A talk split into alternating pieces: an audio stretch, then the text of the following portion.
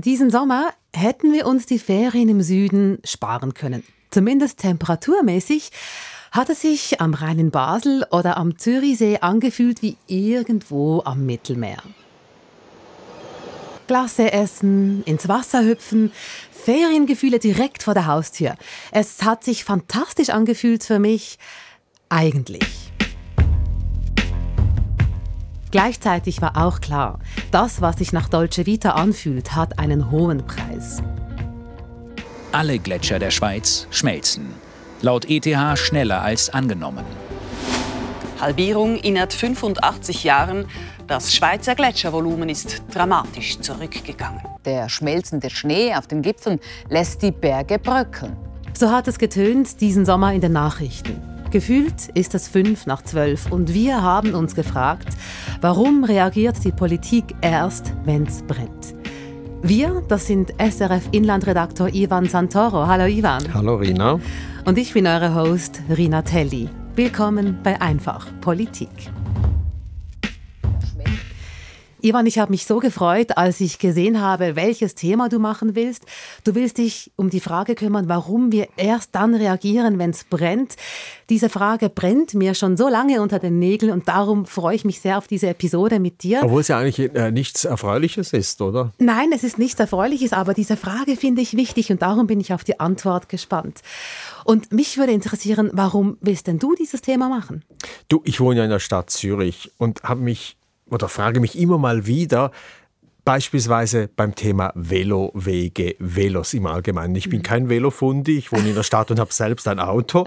Aber trotzdem in der Stadt Zürich sagt die Bevölkerung regelmäßig Ja zu mehr Velowege, mehr Geld fürs Velo und trotzdem geht es nur sehr schleppend voran. Da habe ich mich gedacht, wieso kann mhm. das sein? Wieso reagiert die Politik so träge immer? Mhm, das war eigentlich der Ursprung ja. dieser Frage. Ja. Das war dein Auslöser.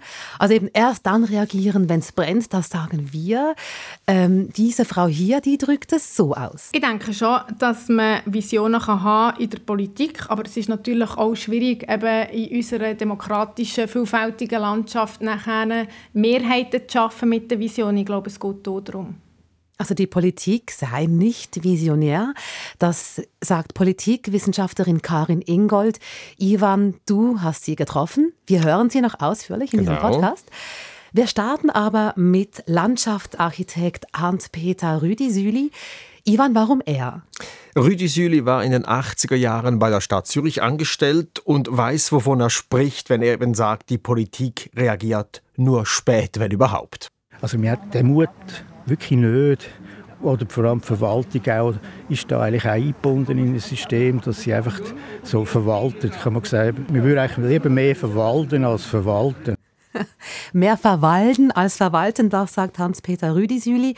Du hast ihn auf dem Turbinenplatz in Zürich getroffen. Man hört, da hat es noch so andere Stimmen hinter euch. Mhm, ich es hat ein paar wenige andere Leute. Hat es noch auf diesem riesigen Platz, genau. Ich kenne mich nicht so gut aus in Zürich. Äh, ich komme eigentlich aus Basel. Wo ist dieser Turbinenplatz und warum ist dieser Platz so wichtig, dass du das Interview da gemacht hast? Also mir schien dieser Platz einfach deshalb ideal, um meinen Interviewpartner dort zu treffen, denn der Turbinenplatz, der ist so äh, bei der Hartbrücke, wenn man das kennt, so ein bisschen mhm. im ehemaligen Industrieareal der Stadt. Okay, Ausgang und so. Äh, das ist eigentlich eine Betonwüste. Also dieser Platz, das ist überall versiegelt, das ist vor allem Beton. Es stehen ein paar Bäumchen und äh, Sträucher am Rand des Platzes, aber sonst eben einfach nur leere, versiegelte Leere. Irgendwie, ich muss es jetzt noch sagen, so ein bisschen Ostblock-Schaum. Wir schauen in dieser Einfachpolitik-Folge zuerst auf ein Beispiel aus Zürich. Wir, geben, wir gehen eben auf diesen Turbinenplatz und dann machen wir den Blick schweizweit auf. Und ich würde mal sagen, nimm uns mit, Ivan, auf diesen Turbinenplatz. Genau, dort habe ich unseren Hans-Peter Rüdisüli getroffen. Rüdisüli ist Landschaftsarchitekt und hat ein eigenes Büro. Er macht zum Beispiel im Auftrag von Gemeinden so Renaturierungen, also wenn man die Bäche wieder an die Oberfläche bringt, in den Ursprung, wenn sie so herumschlängeln und solche Sachen. Rüdisüli hat eine Lehre ursprünglich gemacht als Gartenbauer und sich dann weitergebildet und war damals als junger Mann in den 80er Jahren bei der Stadt Zürich angestellt und hat bereits damals ein sogenanntes Freiraumkonzept gemacht. Das war eine Pioniertat für die Schweiz. Wir hatten früher einfach die Chancen gehabt. Wir haben die ganze Stadt, bei zwei Jahren haben wir die ganze Stadt angeschaut. Es waren etwa 15 oder 20 Leute, die da unterwegs waren, die gesagt haben, was ist gut, was ist schlecht, was könnte man machen. Und dann haben aus dem fundierten Wissen eigentlich von der Basis versucht, das aufzugreifen. Oder? Darf ich schnell fragen, was hat das mit Freiraum zu tun? Also da ist einfach gemeint die sogenannten Freiräume, also Plätze, Straßen, Wiesen, Perke, alles das haben diese Experten angeschaut, aufgeschrieben und dann darin in diesem Konzept Vorschläge gemacht, wie man eben durch mehr Bäume, mehr Grün, mehr Kies statt Asphalt mhm. die Stadt kühlen kann, also das Klima eben angenehmer machen kann. Und das war also vor 40 Jahren, hat man das gemacht und heute, 40 Jahre später, ist davon noch nicht viel umgesetzt. Und was Rüdi Süli, übrigens selbst ein Linker, besonders enttäuscht, ist, dass auch seine Linken, also die SP in der Stadt Zürich, nicht mehr daraus gemacht hat. Im Gegenteil. Vor allem auch meine eigenen Genossinnen und Genossen, die eigentlich immer gesagt wir machen das schon gut, das ist ja alles gut. Und dann gesagt, was machen ihr denn? Ja, wir machen es schon gut. Es war einfach nichts Konkretes. Gewesen. Gerade in den 1990er Jahren, das sei immer wieder das Argument der Finanzen vorgeschoben worden. Da sieht man notabene von einer linksdominierten Stadtregierung. Heute muss Rüdi Süli sogar schmunzeln, wenn man davon spricht, bei der Stadt jetzt, wie man jetzt vorwärts machen wolle gegen diese zunehmende Versiegelung der Stadt, gegen neue Hitzeinseln. Man hat jetzt wieder ein riesiges Papier gemacht, oder? muss aber auch sehen, eben, wir haben das Papier beinhaltet in etwa das, was man 86 geschrieben hat wo man dann im 2011 das Mal wissenschaftlich auch dann nachgewiesen hat, wo man dann einmal jetzt acht oder neun Jahre gebraucht hat, ist immer noch Papier, oder? Also treten an Ort, meint Rüdi Süli. Und die Situation werde nicht einfacher, denn es sei Gefahr im Verzug. Die Stadt Zürich wächst und wächst, es wird noch mehr verdichtet, ergo drohe noch mehr Grünfläche verloren zu gehen. Spricht da so fest der Frust aus ihm heraus oder ist es tatsächlich so, dass das Papier von damals auch das Papier von heute ist? Kann das wirklich sein? Ja, also ich glaube, Frust ist vielleicht ein starkes Wort, aber sicher eine große Enttäuschung. Ich kann das auch nachvollziehen. Man gehört zu den Pionieren in den 80ern, macht da was und jetzt, viel später, ist immer noch dasselbe. Und es ist wirklich so, dieses Papier wurde zwar weiterentwickelt, mhm. in den späten 90ern schon mal, dann wieder in diesen 10er Jahren eben, aber eigentlich wurden die großen Kernpunkte einfach übernommen. Da wurde nichts mehr neu erfunden. Das hatte wirklich Rüdi Süd und seine Leute damals äh, als erstes so äh, aufgeschrieben. Also diese visionären Ideen, die sind 40 Jahre alt. Ähm, und trotzdem, oder? Also Rüdi Süli konnte in den 80ern Pionierarbeit machen, das muss man auch noch betonen. Warum? Was, was war das für eine Zeit? Ja, das stimmt. Und das war wirklich eine andere Zeit, sage ich jetzt. Eine Zeit, wo die Politik wirklich etwas mutiger war. Das weiß ich auch noch selber von früher. Denn damals der zuständige Stadtrat von Rüdisüli, also der obere Chef, das war ein gewisser Ruedi Eschbacher. Und der hat einfach gemacht. Er hat die ersten Straßen in Zürich beruhigt mit so Schwellen. Er wurde deshalb auch national Schwellenruedi geschimpft. Die einen Hörerinnen und Hörer kennen das vielleicht noch, diesen Ausdruck. Also Schwellen um das Tempo dann genau, herunter, genau, weil dann die Autos abbremsen genau, müssen? Genau. Okay. So, das mhm. kennt man ja auch aus Spanien mhm. oder anderen Ländern, aber er war der Erste in der Schweiz. Der machte einfach vorwärts, ohne zuerst das Bundesamt für Straßen zu fragen oder so. Da ging es einfach los und übrigens diese Schwellen, ein Teil davon ist also heute noch in der Stadt Zürich. Du hast dann fairerweise auch bei der Stadt Zürich nachgefragt, ähm, was die denn zu der Kritik von Hans-Peter Rüdi-Süli sagen. Was hast du denn da gehört? Also die sieht das natürlich ganz anders und vor allem nicht so pessimistisch und negativ wie Landschaftsarchitekt Rüdi Süli. Ich habe mit der Frau gesprochen, die in der Stadt verantwortlich ist für Hitzeminderung. Das ist Christine Bechtiger. Sie ist Umweltwissenschaftlerin und arbeitet beim Gesundheitsdepartement der Stadt Zürich. Ihr Job ist es, zu schauen, dass eben solche Hitzeinseln in der Stadt kleiner werden, also Plätze, Orte, wo es wirklich total heiß wird im Sommer oder im besten Fall eben ganz verschwinden. Und in einem Zeitungsinterview vor ein paar Wochen hat sie gesagt, es werde jetzt sehr schnell gehen. Bächtiger hat nämlich diesen Sommer mit Sofortmaßnahmen reagiert. Wie sofort werden denn Sofortmaßnahmen in der Stadt Zürich umgesetzt? Gewisse wirklich sehr sofortig, aber ich habe sie dann auch gefragt, wie schnell das geht. Man hat verschiedene Pilotprojekte umgesetzt im Gebiet Zürich West, wo als stark belastet oder überwärmt gilt. Und das jüngste Beispiel dort ist die Wolke, wo Wasser verdampft wird, wo soll zeigen, wie stark man da abkühlen kann. Also das muss ich jetzt mal schnell zusammenfassen bzw. verbildlichen, weil ich ja keine Ahnung habe von diesem Turbinenplatz. Du hast mir ein Foto gezeigt, Ivan, und auf diesem Turbinenplatz, der wirklich sehr grau aussieht, also Teer und, und Beton, da hat es dann so ein Gerüst und auf diesem Gerüst ist so ein Rohr und da fließt Wasser durch. Das ist wie so ein Sprenkler. Das heißt, wenn man da unten durchläuft, dann wird einem so Wasser angesprenkelt. Mich erinnert das so an meine Kindheit, wenn der Rasensprenger genau. lief, dann waren alle Kinder da und man fand das super lustig. Genau. meint ist, sie das damit? Sie meint das und es ist eben auch auf dem Turbinenplatz installiert worden. Das ist genau das. Ich nehme jetzt mal an, dass jemand, der sehr viel mit Gärten und Landschaft und Architektur zu tun hat, ich nehme an, unser Rüdi Süli ist nicht so Fan von dieser Wolke, wie sie es nennt. Deine Annahme ist richtig. Er findet es gar nicht toll. Ich glaube, das Ding hat etwa 100 oder 120.000, ich weiß nicht, wie viel kostet, oder? Und eine Baumpflanze kostet in der Regel 10.000. In der Stadt ist auch nicht ganz billig, aber wir hätten einfach 10 neue Bäume hersetzen Die wären langlebiger. Mhm. Da ist er wieder unser Gärtner, Rüdi Süli, der natürlich Bäume bevorzugt. Die Stadt macht aber auch anderes. Sie hat auch Bäume gepflanzt in diesem Sommer, mehrere bei einer Straße und dort auch den Asphalt aufgebrochen und wieder durch Kies ersetzt. Immer wieder aber gibt es Kritik von Rüdi Südi und auch übrigens anderen Landschaftsarchitekten, die sagen, dass eben kaum Grün zu finden ist in, der, äh, in Zürich, in der Stadt, oder? Die Kritik, dass die Stadt Zürich in der Vergangenheit, also seit Rüdi Südis Freiraumkonzept aus den 80er Jahren nichts gemacht habe oder fast nichts, das will Bächtiger so nicht stehen lassen. Es gibt immerhin ein Freiraumkonzept, es gibt auch ein Alleenkonzept. Man hat zum Beispiel bei den Bäumen im öffentlichen Raum immer mehr Bäume in der Vergangenheit und nicht weniger.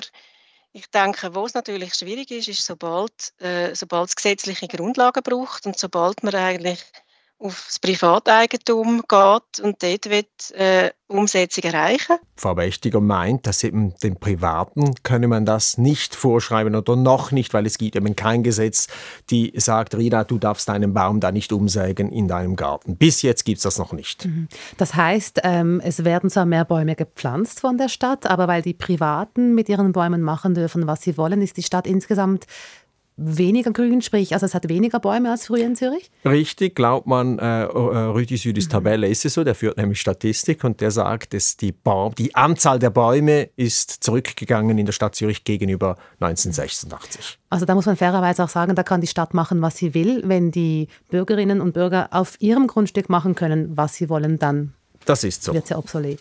Noch es gibt ja eine, oder es steht an, dass es hier eine mhm. Gesetzesänderung geben könnte und dann kann natürlich die Stadt hier Einfluss nehmen. Aber bis jetzt ist das nicht möglich im Gegensatz zu anderen Städten, beispielsweise mhm. Basel, Luzern. Dort kann man das. Mhm.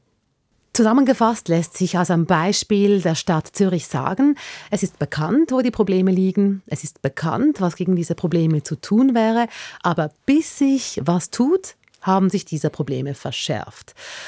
Und jetzt hat die Stadt Zürich in unserem Beispiel hinhalten müssen, aber Zürich ist ja wohl kein Einzelfall, oder? Nein, das ist wirklich so. Wenn es um die Klimapolitik geht, dann sind andere Städte auch nicht viel weiter oder besser dran.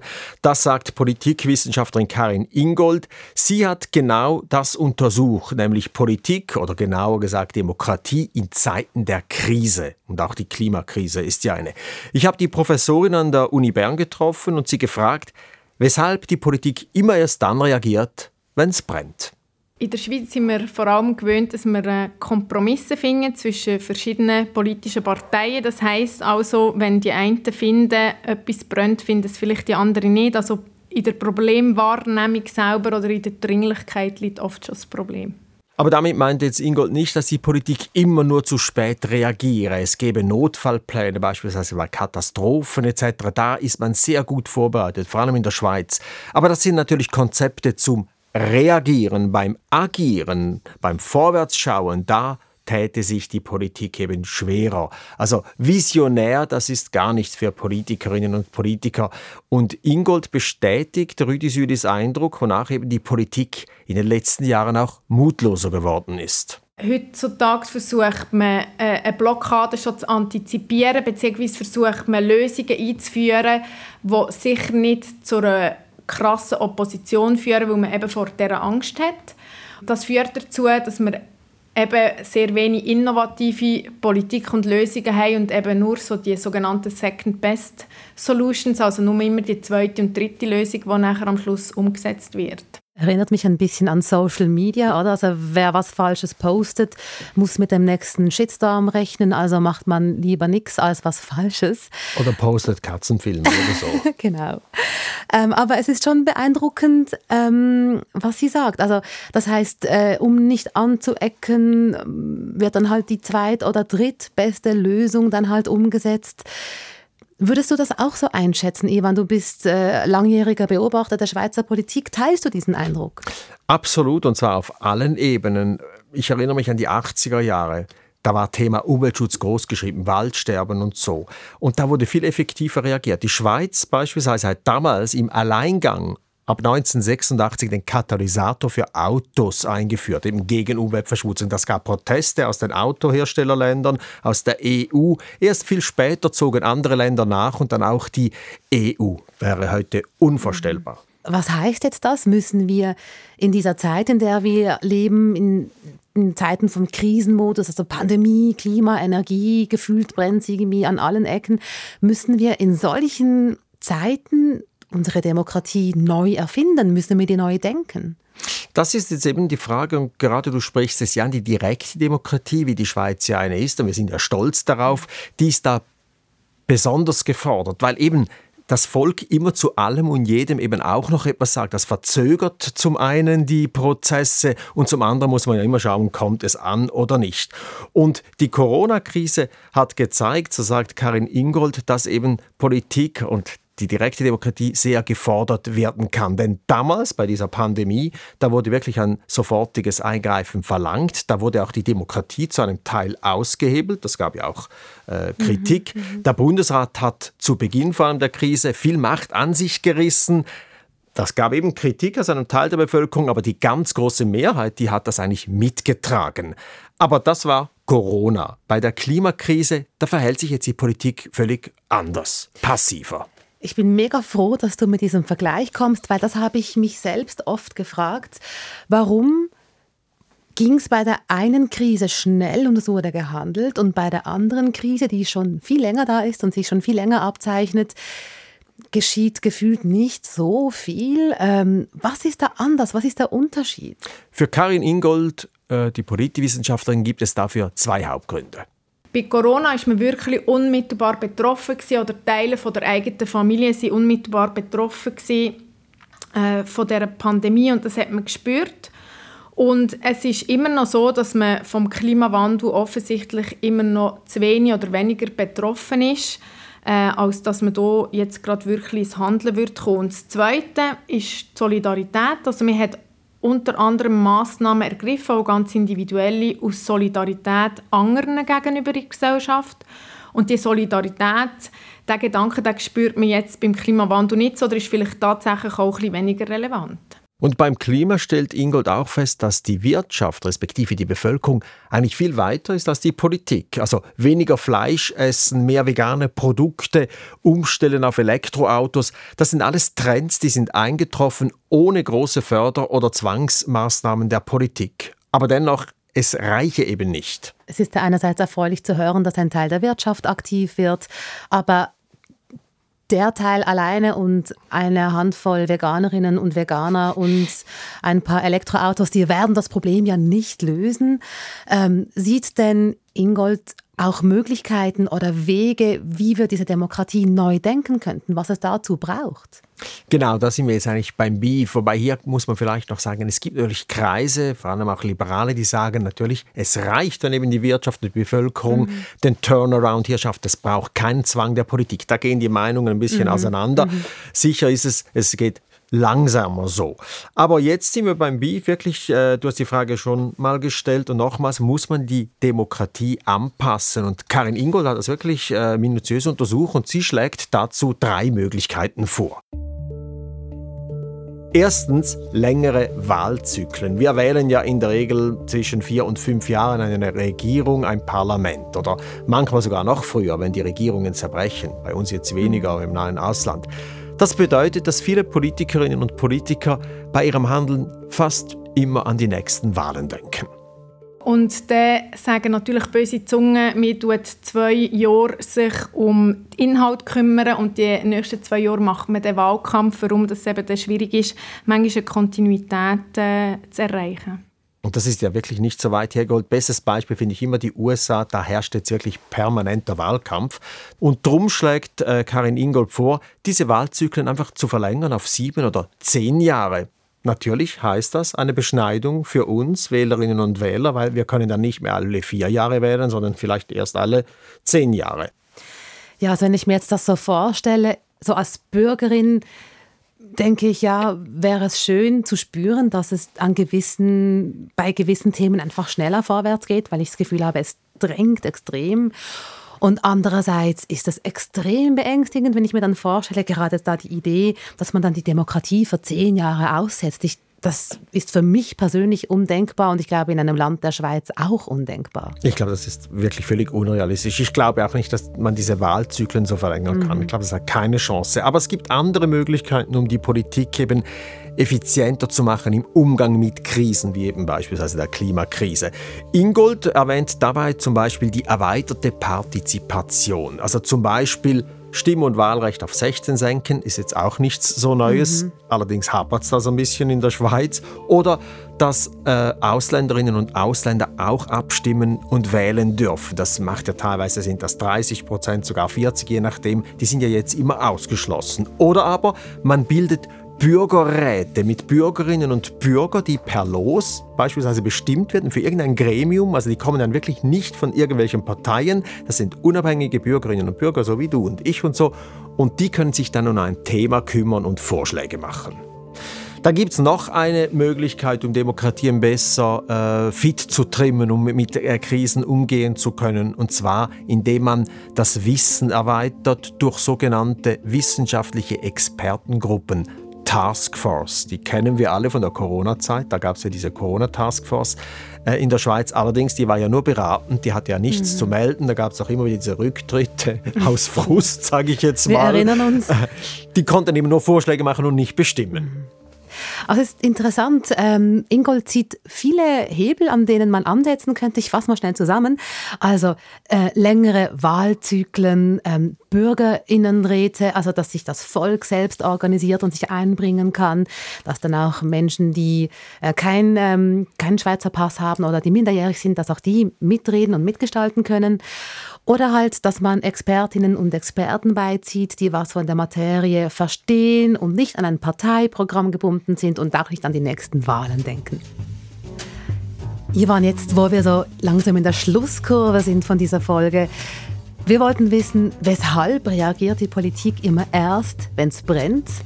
Nun können wir sagen, weil unsere direkte Demokratie langsam ist, weil die Politik nicht visionär ist und nicht innovativ. Das ist so. Sie ist nicht besonders innovativ und nicht mutig. Sie sucht immer den Kompromiss und dann gibt es meistens eben nur die zweitbeste Lösung. Gibt es denn andere Systeme, bessere Systeme als die Demokratie, um in nützlicher Frist etwas zu tun, zum Beispiel fürs Klima? Laut Ingold und auch anderen Wissenschaftlern klar nein. Denn gerade was den Klimawandel betrifft, da gibt es jetzt kein autokratisches oder diktatorisches System, welches hier effektiver vorgehen würde. Im Gegenteil, sämtliche Ideen oder Maßnahmen von der Einführung des Katalysators bis zur Bekämpfung des Ozonlochs und so, die sind immer aus demokratischen Ländern gekommen. Schauen wir ganz am Schluss nochmals zu Landschaftsarchitekt Hans-Peter Rüdisüli. Wünscht er sich neue politische Konzepte, damit es schneller vorwärts geht? Also auch Hans-Peter Rüdisüli ist natürlich durch und durch Demokrat und hat sich jetzt mit diesen Fragen nicht befasst oder mindestens habe ich nicht mit ihm gesprochen. Aber was jetzt wieder seine Stadt Zürich betrifft, da ist er doch etwas pessimistisch. Nur keine Fehler und ja mutlos und jeder Parkplatz, wo man allenfalls aufheben das könnte schon wieder irgendwie eine Opposition. Also Rüdi Süli meint, das Zaghafte in der Stadt Zürich geht weiter. Ivan, ich habe dank deinen Recherchen einiges lernen dürfen. Schon allein die Tatsache, ähm, dass so dieses diffuse Gefühl, ähm, das glaube ich auch viele Leute irgendwie, vor allem diesen Sommer beschäftigt hat, hey, warum macht denn niemand etwas? Ähm, dass es da Leute gibt aus der Wissenschaft, die sich damit befassen, die das auch belegen können, aber auch aufzeigen können, wie sich eine Demokratie verändern kann, damit sie agiler wird in einer Zeit, die vielleicht auch mehr, ähm, naja, mehr Action verlangt von uns allen. Das fand ich total spannend zu hören. Und wie war das für dich? Also gehst du mit irgendeiner befriedigenden Erkenntnis nach Hause und sagst, Moll, hat sich gelohnt? Ja, denn äh, es geht mir ein bisschen ähnlich wie dir. Mhm. Also mein Eindruck, eben, dass die Politik äh, sehr passiv ist, immer nur reagiert und vor allem im Gegensatz zu früher eben auch mutloser geworden ist und sich sogar vor sich hertreiben lässt, das hat sich jetzt eigentlich bestätigt, mhm. auch wissenschaftlich. Wir haben ja gehört, was Karin Ingold gesagt hat und das ist jetzt nicht mehr nur ein Gefühl vom Santoro. Oder? Mhm. Uns interessiert natürlich auch, was ihr denkt. Ivan und ich, wir freuen uns über Feedback. Wie immer gerne an einfachpolitik.srf.ch. In der nächsten Ausgabe von Einfach Politik befassen wir uns mit Gesetzen. Gesetze werden nicht immer eingehalten und wir wollen wissen, wie viel Schuld die Politik trägt, wenn Gesetze gebrochen werden.